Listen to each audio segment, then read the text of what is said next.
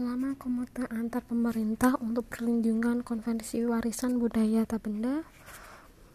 pada tanggal 29 November hingga 4 Desember 2015